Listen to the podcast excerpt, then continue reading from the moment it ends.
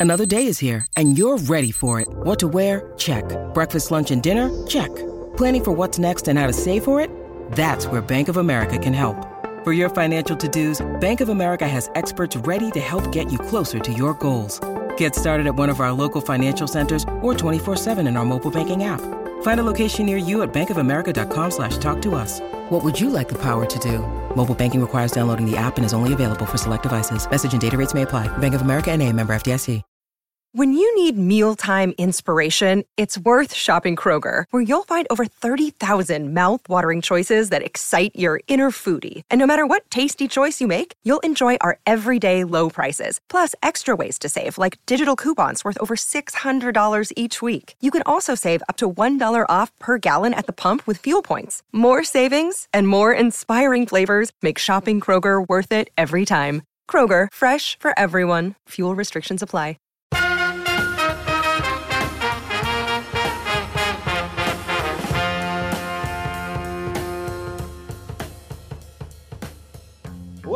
Up, everybody, and welcome to a new edition of the Denver Sports Podcast presented by Breckenridge Brewery, where right now you can get the unofficial beer of fall and even a little bit winter in Colorado, the Avalanche Amber, my personal favorite beer from Breckenridge Brewery.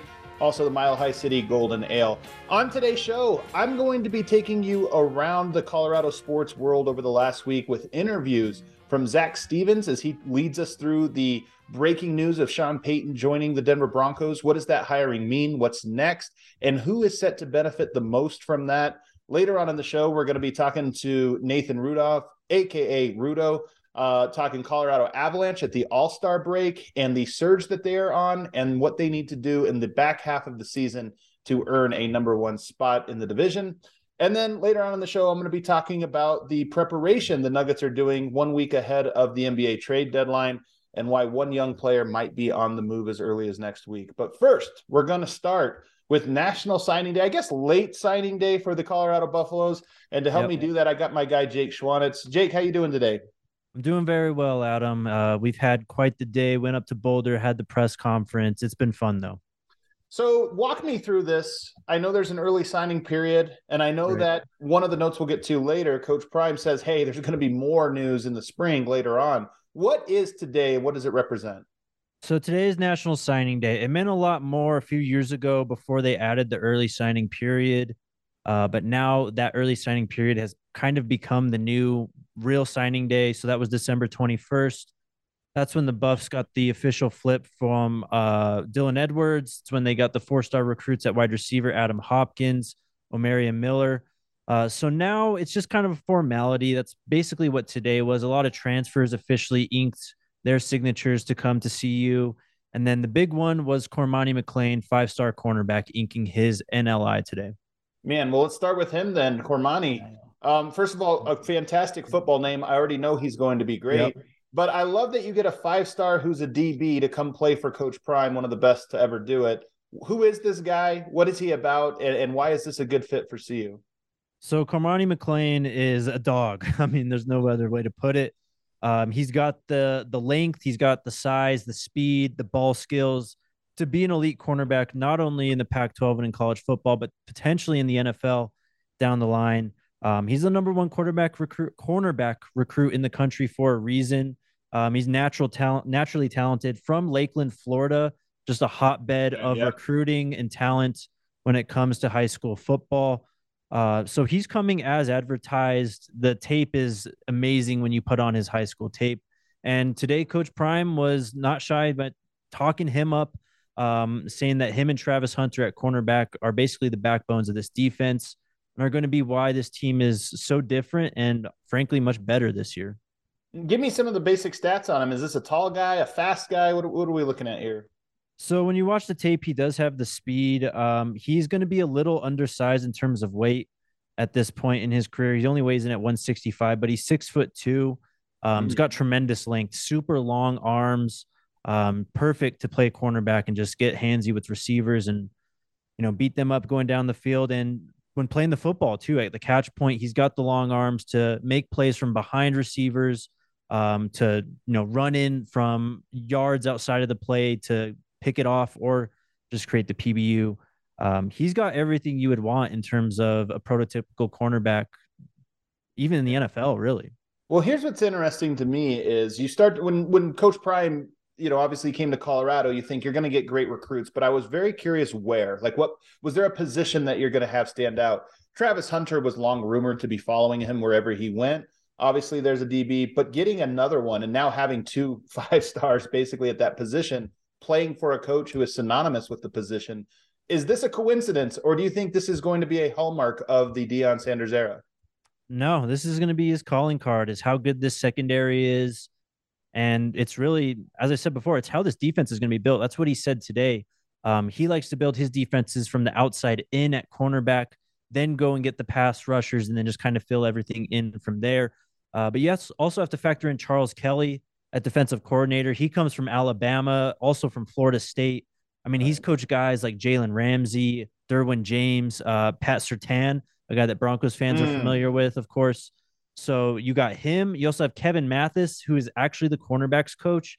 He was a 10 plus NFL year, uh, NFL vet, uh, played for the Falcons amongst a bunch of other teams. So, yeah, the secondary is going to be the calling card, specifically the cornerback position for sure for Coach Prime and his tenure at CU. And I love this because just from a branding perspective, I mean, you're trying to make things cool. You're trying to get five stars, but we know that some schools are quarterback university, you know, uh, right. lineman university. Do you think that CU might be developing an early branding of, hey, we're we're defensive back university? Oh yeah, no. What we've been saying is it's it's not CU anymore. It's CBU because all the best cornerbacks in the country are going to start coming from CU. Um, you know, Coach Prime is going to recruit the best in the country. Um, so yeah, that's going to be the calling card for these buffs as long as Coach Prime's head coach.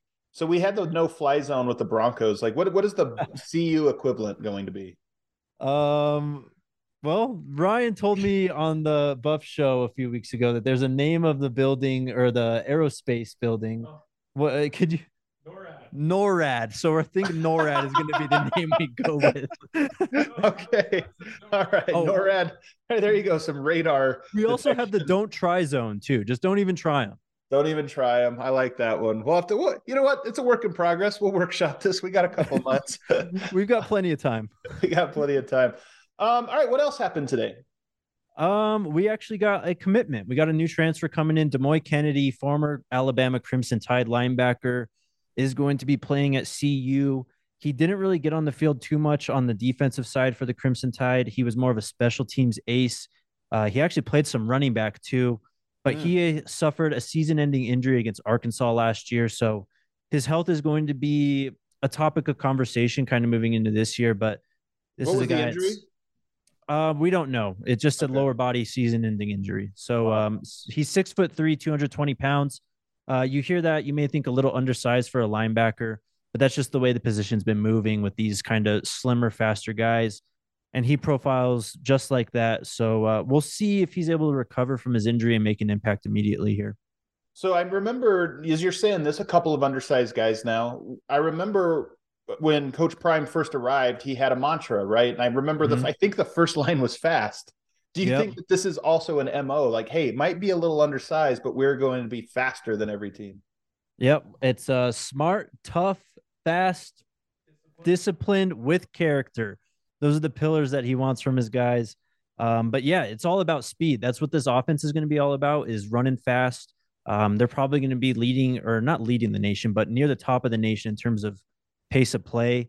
Mm-hmm. Um, mm. And same with this defense. They're going to be fast, flying around and it's going to be a much uh, different looking, a much faster team than we saw in previous years. Speed plus altitude is just such a great combination, and I'm curious to see as you build that program up if those two things start to work in tandem a little bit. Um, it'll be interesting to kind of see how that shakes out. So, where are we at now? I saw that. Um, I actually, I'll first go here. What were some of the takeaways from Coach Prime's presser today and his media availability? So some of the takeaways, um, well, first off, he absolutely loves Boulder. That's how he led his press conference, saying that he loves Boulder, Colorado. Um, in terms of the class, seven recruits from the state of Florida. That's the most of any state in this class.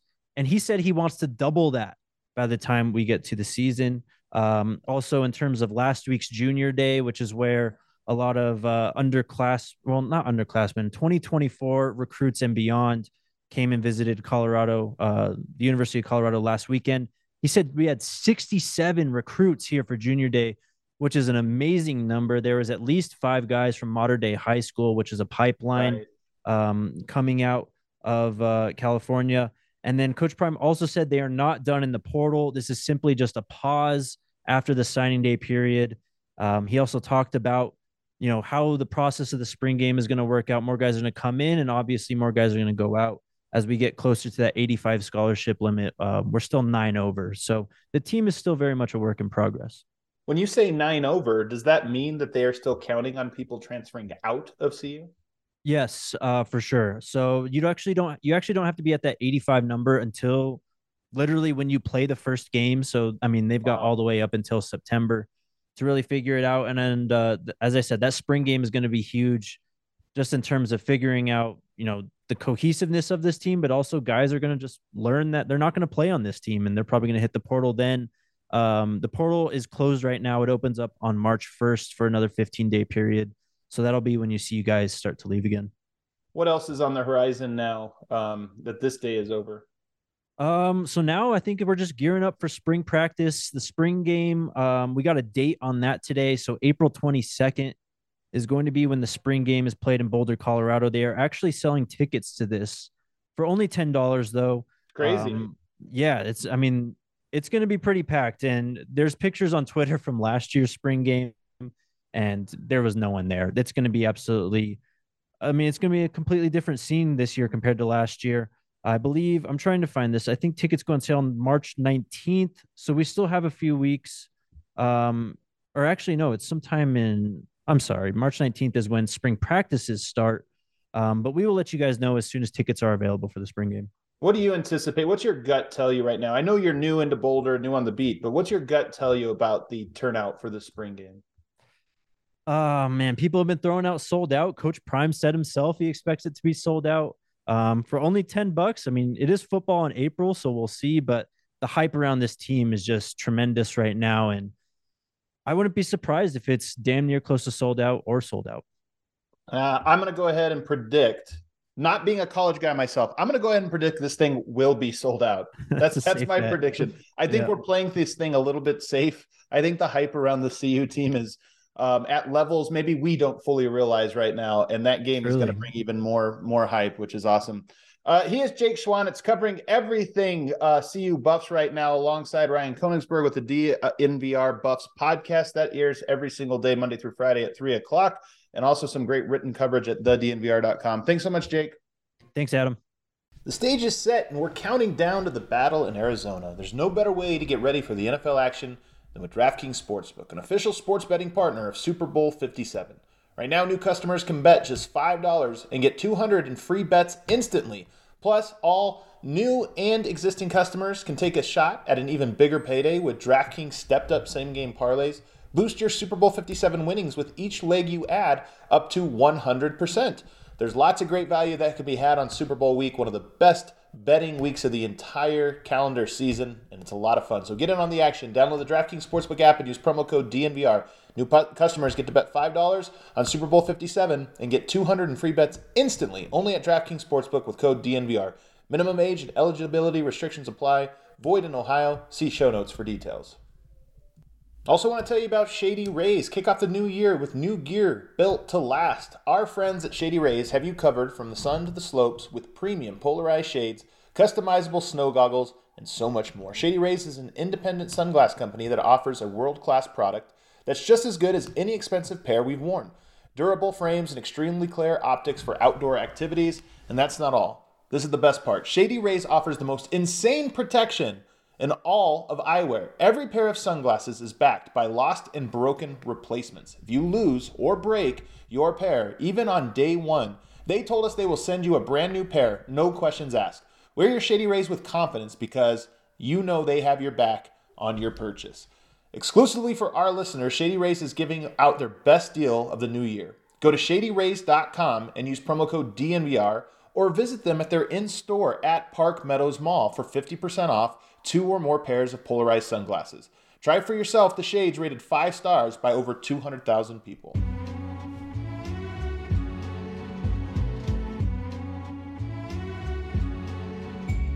It's a big week for the Denver Broncos, one of the biggest of the year, perhaps. And to join us, we've got the host of the DNVR Broncos podcast and the guy covering all things Broncos for DNVR Broncos, Zac Stevens. Zac, thanks for joining me. Yeah, Adam, thanks for having me on, man. What a week. Are you sleeping? you know it, uh, it has been quite a 24 hours but you know it's better to have a coach in place than to be on a search for weeks and weeks and weeks. I mean adam i've unfortunately covered too many broncos searches just since starting covering the broncos in 2016 i'm way too experienced in doing this but this one was like nothing else that I've ever seen. So different, so many twists and turns. And it's because there's a new ownership in place, and that ownership is handling their business in a very different way. Adam, last year when they hired Nathaniel Hackett, the Broncos, they sent out an entire social media crew to follow them on the plane and to, to, to track right. and display everything that was going on. This time, they were so tight lipped. So it was very different. There was a lot of things out there, some of them true, some of them not true, which made Broncos country a little worried throughout the search. But I think in the end, Broncos country is very happy with what happened. Man, there was so much interesting stuff right there, Zac. So I got to stop you and go. I, I want to go here, which is not where I expected to go. The social media, we're going to post everything and make a story of this and kind of be transparent. I get this is like we're in 2023. This is a thing people do now. We see Coach Prime and CU as recording every second of his life and uploading it every single day. And it's cool. There's value to that. I do think it's interesting that this year's operation has been the total opposite of that. There's been rumors and reports and then this or that. There are pluses and minuses. And the minus to me is there was a sense I feel a few days ago that maybe the Broncos were striking out, that this wasn't, you know, the silence led to conspiracy almost. Yeah. How much do you feel though the conspiracy was warranted and how much do you really feel this was no, this is just a new way of operating?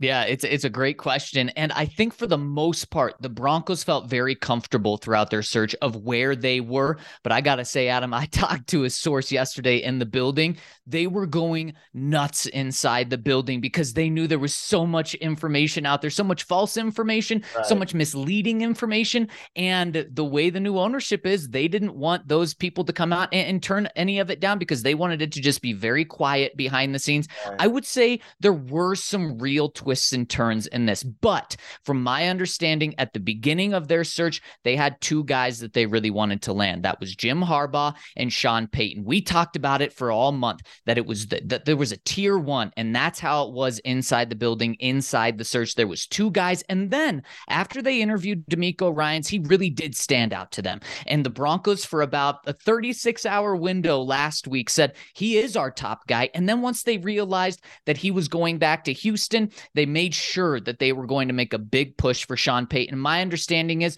right around Sunday is when they broke off communication with every other candidate and they said, New Orleans, let's get this done, Sean Payton. Let's start dialing up this contract. And it took about 48 hours for that to happen. But maybe the biggest twist that was out there at the end was there was a report that said the Broncos waited for DeMeco Ryans, wanted to bring him in at the very last second, and then changed to Sean Payton after he decided to go with the the Texans. From what I told, that is not true. They stopped communication on Sunday with DeMeco Ryans and focused all of their efforts to land Sean Payton.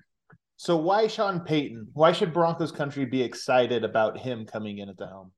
There's no one better to fix this up offense and fix Russell Wilson than Sean Payton. And Adam, it, I understand going after a defensive coach and, and playing good defensive ball, right. but this is the 21st century. In the past five, ten years, offense right. has dominated the NFL, and the Broncos have been stuck in 1980s. They've been going in reverse when every other team has been going forward, especially in the AFC. You have Patrick Mahomes, you, you have Justin Herbert in the AFC West. The, these teams are dominated by offense, and the Broncos just have not been able to keep up despite trying to go defense, defense. And then they go offense last year. Now they've got experience with Sean Payton. So Sean Payton's the guy that's going to kickstart this offense. This offense is going to go from the worst offense in the NFL to, I think, realistically, you can expect a top 12 offense in the NFL this year, which just is a massive jump. Sean Payton was the coach uh, and led the Saints for 15 seasons. He had a top 11 offense 14 of those seasons. Just shows you how how consistent he is. So that that's why people should be excited is it not only the offense, but he's proven as well, which is just so different from the past three coaches that they've had. The Broncos coaches have all had to learn on the job. Sean Payton has 15 years of experience doing this, so he's to be he's to hit the ground running.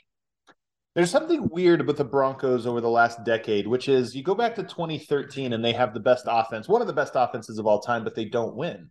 You get the best defense you've had and you do win. And I wonder if you almost over index on that and you spend the yeah. next several years saying, okay, we're going defensive team, when maybe you learn the wrong lessons from that. But coming back to Sean Payton, I told you I was going to ask you some dumb questions. This might be a dumb one.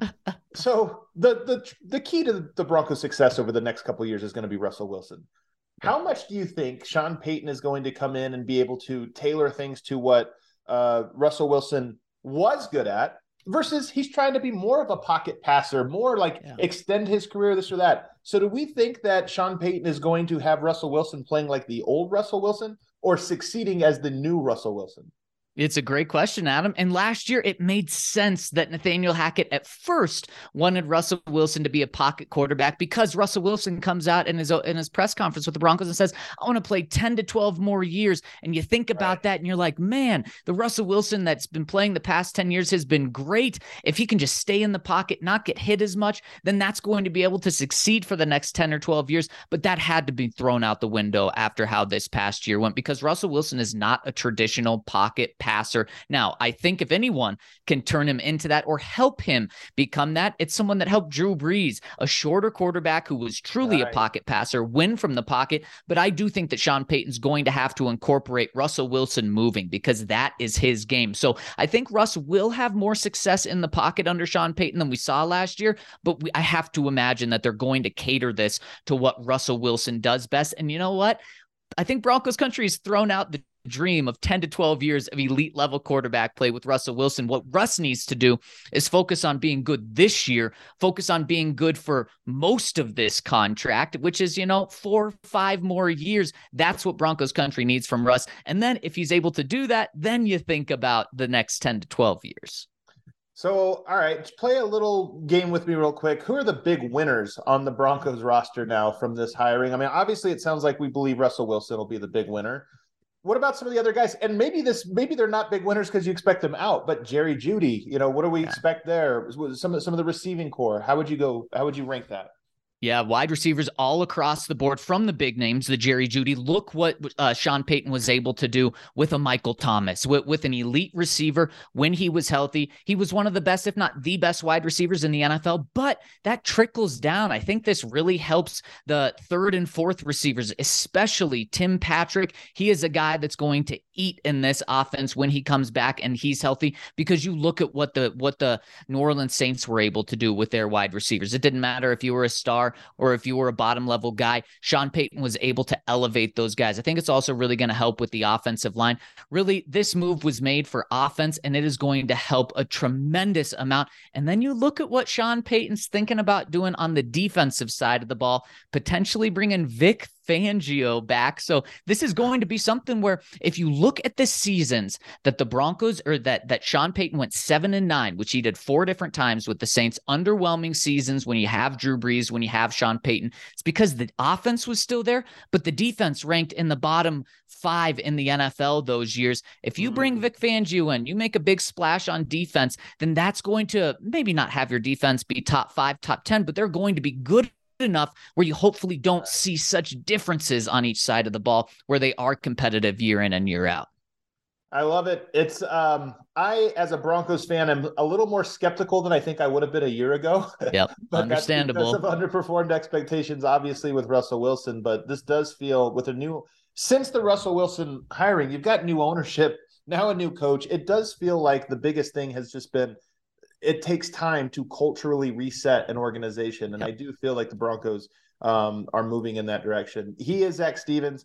He is covering all things Broncos, and it's going to be a wild week. How? What do you expect over the next week? Give me just a quick preview of the next week or two. What What other news do you expect? Well, first off, I know some Broncos country's getting a little nervous because a contract isn't officially signed. That's the first order of business. That will be taken care of. There's nothing to worry about there. It's dotting the I's, crossing the T's, so nothing wrong there. And then the next decision, the biggest decision, is going to be: is it bringing back Vic? Is it keeping Ejiro Evero around? Then it's going building the building the staff around him. But I really think when you have Sean Payton, he's taking care of the offense. The offensive coordinator doesn't really matter. Joe Lombardi's a, a, name to keep out there. He's had a lot of connections with Sean Payton in the past. And then it's going to be, uh, we're going to be down at the Super Bowl where hopefully we'll get to talk to so many people that know Sean Payton, be able to find out right. exactly what he's going to bring. So I'm really excited for that. And then just building the staff. But that's the great thing about when you land a coach with so much experience who brings so much to the table is unlike Nathaniel Hackett, unlike uh, Vic Fangio when he was the head coach, unlike Vance Joseph, where the staff is such a key part to if they're going to succeed, surrounding those guys with experience. You're not really worried about that with Sean Payton because he is the guy. So the Broncos took care of a huge step with just bringing in an experienced coach. What a big week for you guys. And next week promises to be even bigger as uh, we got the Super Bowl coming up. So that should be yeah. a lot of fun. Uh, everybody, check out everything going on right now at DNVR Broncos. Zac, thanks so much. Thanks, Adam.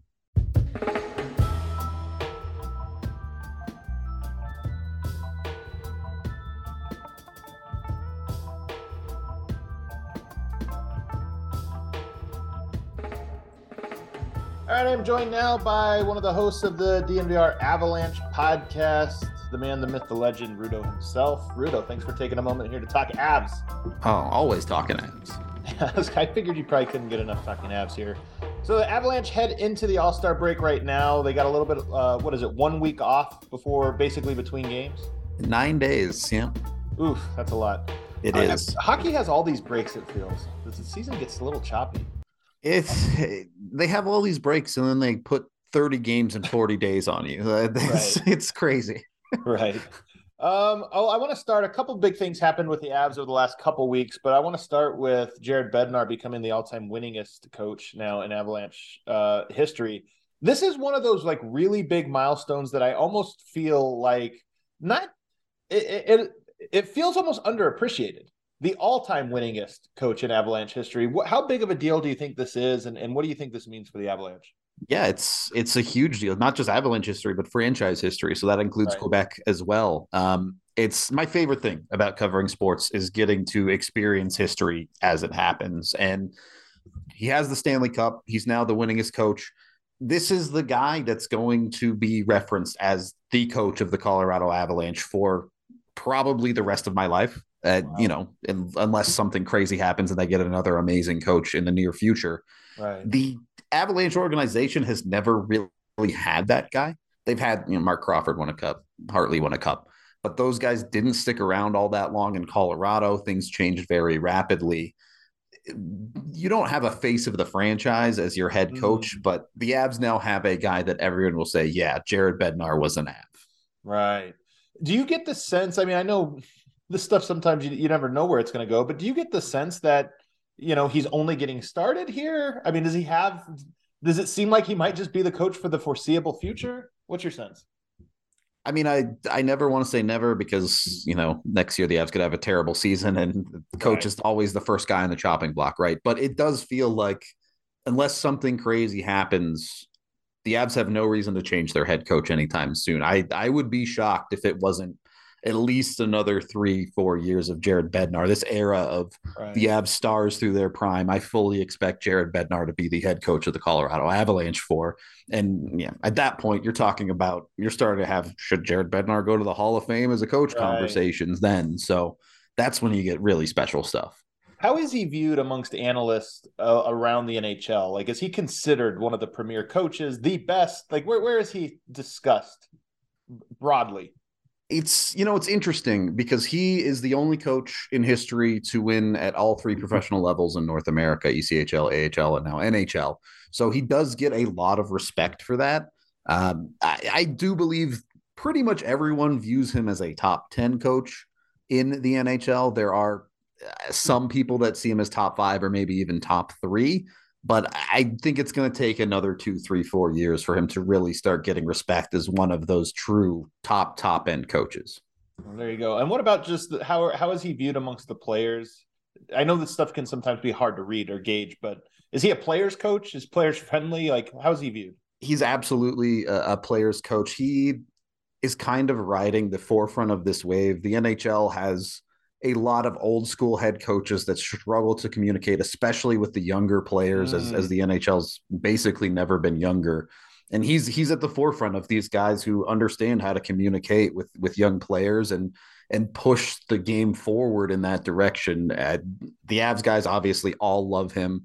All of his all of his guys that have talked about him from his minor league days say he's amazing. So from the player side, I think they're all in on the guy. I love it. All right, let's move on to some broader Av talk here. Obviously, it's been a challenging season with injuries.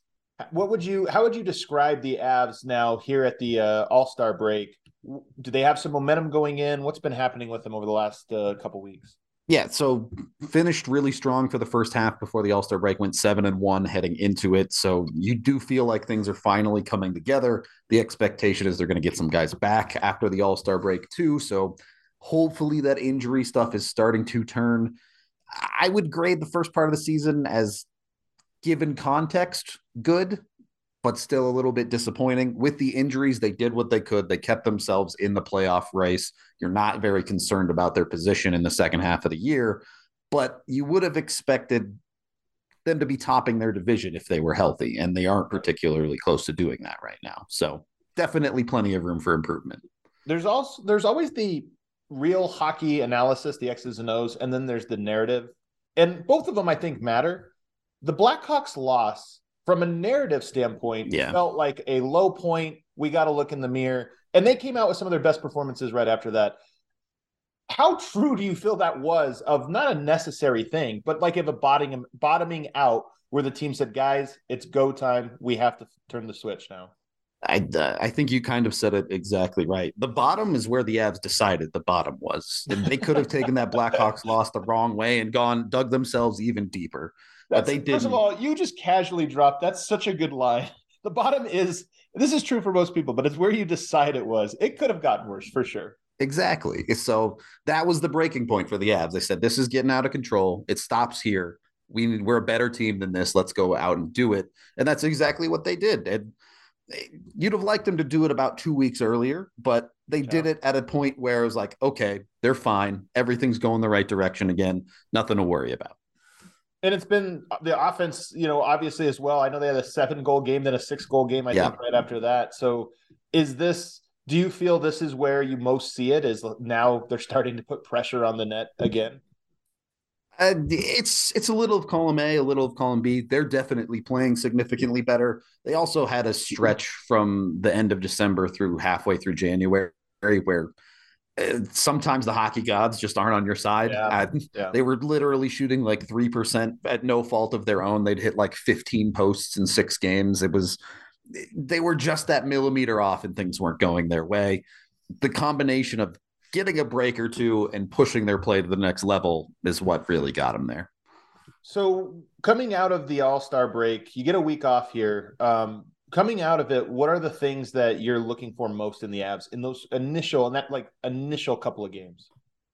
I mean, this is a total cop out, but it's stay healthy. It, you're expecting them to get both Bowen Byram, excuse me, and Josh Manson back on the defensive side. Val Nichushkin should be back to 100% on the offensive side. They've spent this entire year bouncing from injury to injury to injury. Get through February, stay healthy. Their team is just at a talent level when healthy that they're just better than most teams. It's just factual. So if they can stay healthy, they will have a very good second half. When you, but here's the thing: very good. They're the defending champs. And last year, I don't remember what the record was. It was something like through 10 games, right? They're like three and seven or something. And then after that point, their record was absurd. It wasn't just that it was great, it was that they never lost. Yep. Do you think a similar run is possible? A shorter amount of time, but just in the, the back quarter of the season or whatever it is, do you think that they have a similar run in them? I don't think they will go quite as well. They went, I believe it was 16 0 and 1 uh, through January last year, which was just uh, that's absurd. It's not realistic yeah. to expect something like that. However, a realistic target to win the division is 106 points. The Avs have 34 games left in the season. Realistically, to get there, they need 25 wins. 25 and 9 in the second half of the year, I think is entirely possible. Oh, wow. Eh, If they want to win the division, that's what they got to do. I think Yeah. they're capable of it. How motivated are they, do you think, to win the division? Uh, I don't think they're that. I love like they want to win. Of course, Yeah, they yeah. want to win, but I think they're a team that's confident in their abilities as a second, third seed in the playoffs. They're not Right. obsessed with home ice in the playoffs. Right. And if you can give me, I'll get you out on this one, Rudo, but if you can give me one name to kind of zero in on with the Avs post All Star break, who's who's the name? Bowen Byram, 100% back in the lineup, healthy. He's a dude that can change the entire complexion of the Colorado Avalanche defense on both ends of the ice, can be a difference maker every single night. He is Nathan Rudolph. You know him better though as Rudo, and he's doing covering all things Avs for DNVR Avalanche, the DNVR Avalanche pre post game show, watch alongs, and Avs reviews. Rudo, thanks so much for taking time in. Thanks for having me.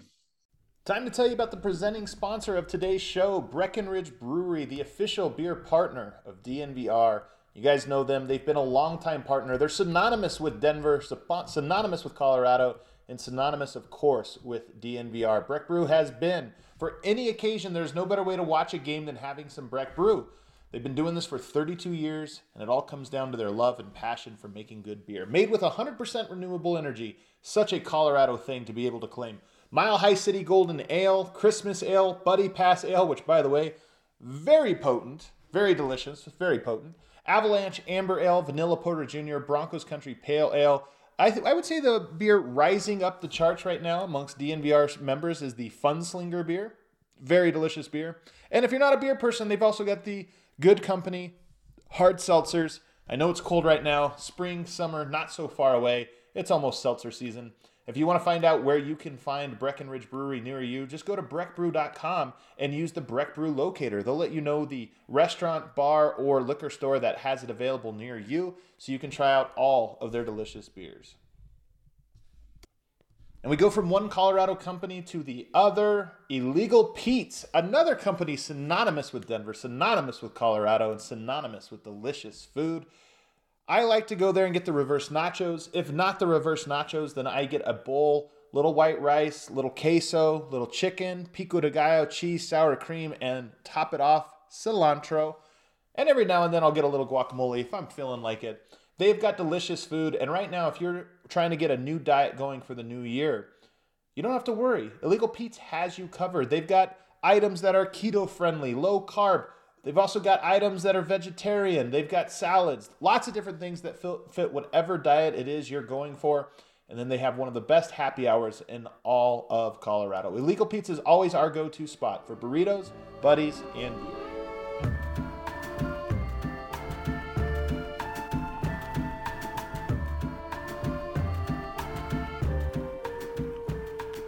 We're going to round out today's uh, bounce around the Colorado sports world by talking about the Denver Nuggets, the team I cover, of course, over on DNVR Nuggets podcast and, of course, the DNVR.com. The Nuggets went two and two this week with two wins against the New Orleans Pelicans, one on the road and one at home, and two losses to the good team, two of the three best teams out in the Eastern Conference, the Milwaukee Bucks and the Philadelphia 76ers. Both of the wins against the Pelicans came against an undermanned Pelicans team that was missing their best player, Zion Williamson. The loss to the Milwaukee Bucks uh, came without Denver playing four of their five starters. Only Aaron Gordon part- as, was a starter that participated in that game. So it was a little bit of a schedule loss, second night of a back to back with a thousand miles of travel in between. Probably the hardest, or you could argue most unfair game on the schedule, and the Denver Nuggets defi- decided to punt on it. But the real matchup of the week was the marquee game that took place on Saturday, which was a loss to the Philadelphia 76ers, 126 to 119, in a game that saw Joel Embiid go for 47 points as he dominated the Denver Nuggets and outperformed Denver's two-time MVP Nikola Jokic. Jokic finished that game with 24 points, 8 rebounds, 9 assists. This game was important for a couple reasons. It was both important and not important.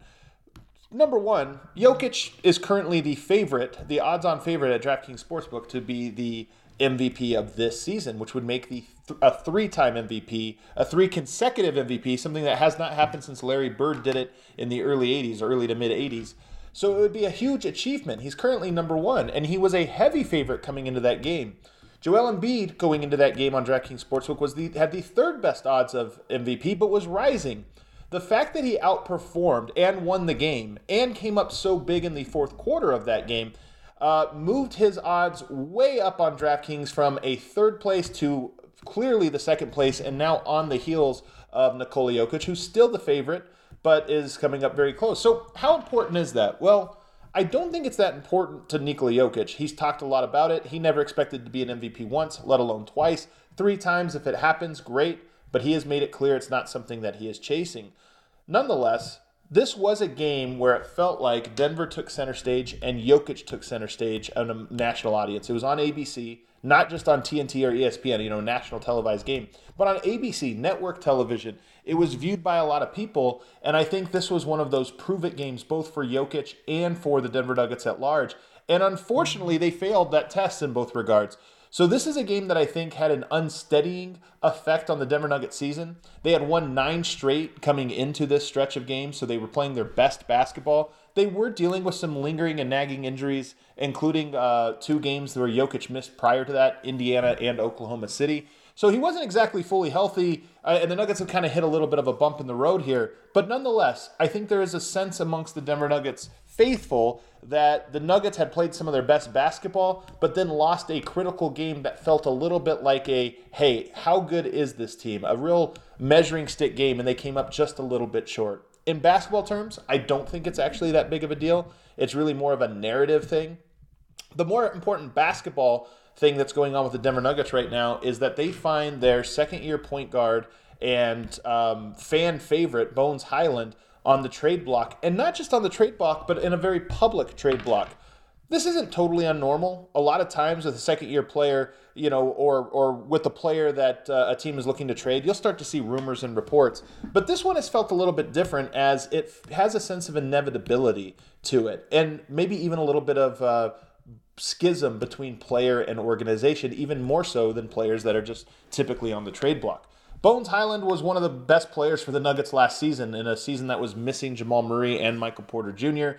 and saw a bunch of other, you know, shortcomings, something of a punted year last year for the Denver Nuggets. Bones Hyland emerged as a surprise rookie, playing some very big minutes, had some breakout games, including in game uh, four of the first round of the playoffs. Bones Hyland effectively won the game for the team by having a really hot second quarter shooting stretch. He was an impact player with an enormous amount of upside and remains that. A guy who could shoot 40% on volume, probably the quickest off of the bounce, but has some defensive deficiencies. And on top of that, is a second year player on a team that is extremely veteran. He was just behind the learning curve for what Denver is looking for. Some rumors started to come out in the last couple weeks about Bones Hyland possibly being on the trade block as he, you know, the team looked to move on from him. But over the last two weeks, his play continued to deteriorate. He uh, constantly ended up in the minus for the Nuggets in his limited minutes. And then ultimately on Tuesday night was benched in the second quarter and did not re enter the game as the Nuggets found a more defensive minded second unit. So it feels like there is this cloud hanging over the Nuggets, or maybe a, a, possible distraction hanging over the Nuggets as they march towards next Thursday's NBA trade deadline. It looks like he will get moved. It looks like he knows he'll get moved. The team knows. There's maybe, while everybody's kind of putting on the brave face, it just feels like it's going to possibly be a distraction for the Nuggets over these last couple of games. And that's something that you're going to look for. There's also the case of Bones Hyland is the type of player that can lose a game for you, but he can also win a game for you. If Denver were to just give him up for a draft pick, as has been rumored uh, in a report filed by Mike Singer in the Denver Post, if they're just looking for draft compensation, it would mark a little bit of an uncomfortable and maybe weird move for the Nuggets to lose a player who is sometimes positive, sometimes negative, and get nothing in return other than a draft asset in a season in which you're trying to win. That would show the Nuggets front office has a lot of confidence in the guys already on the roster but it might also hint at um, you know losing talent and not gaining one back when you're on the clock to try to win. So it'd be a very interesting week for the Denver Nuggets as they march slowly towards this trade deadline and try to solidify their roster. I think there'll be some movement. It looks like Bones Hyland will be out the door most likely for draft compensation. But there's always a chance there's something up Calvin Booth's sleeve as he enters his first NBA trade deadline as the team's uh, general manager. So we'll see what kind of moves he makes, and we'll see what kind of impact that move has on the Nuggets in the back stretch of the NBA season. That does it for this week's Denver Sports Podcast. A nice little check in with the four main teams playing currently uh, and some big storylines in the world of Colorado sports. Thanks so much for tuning in and hanging out with us, and we'll see you next week on TDSP.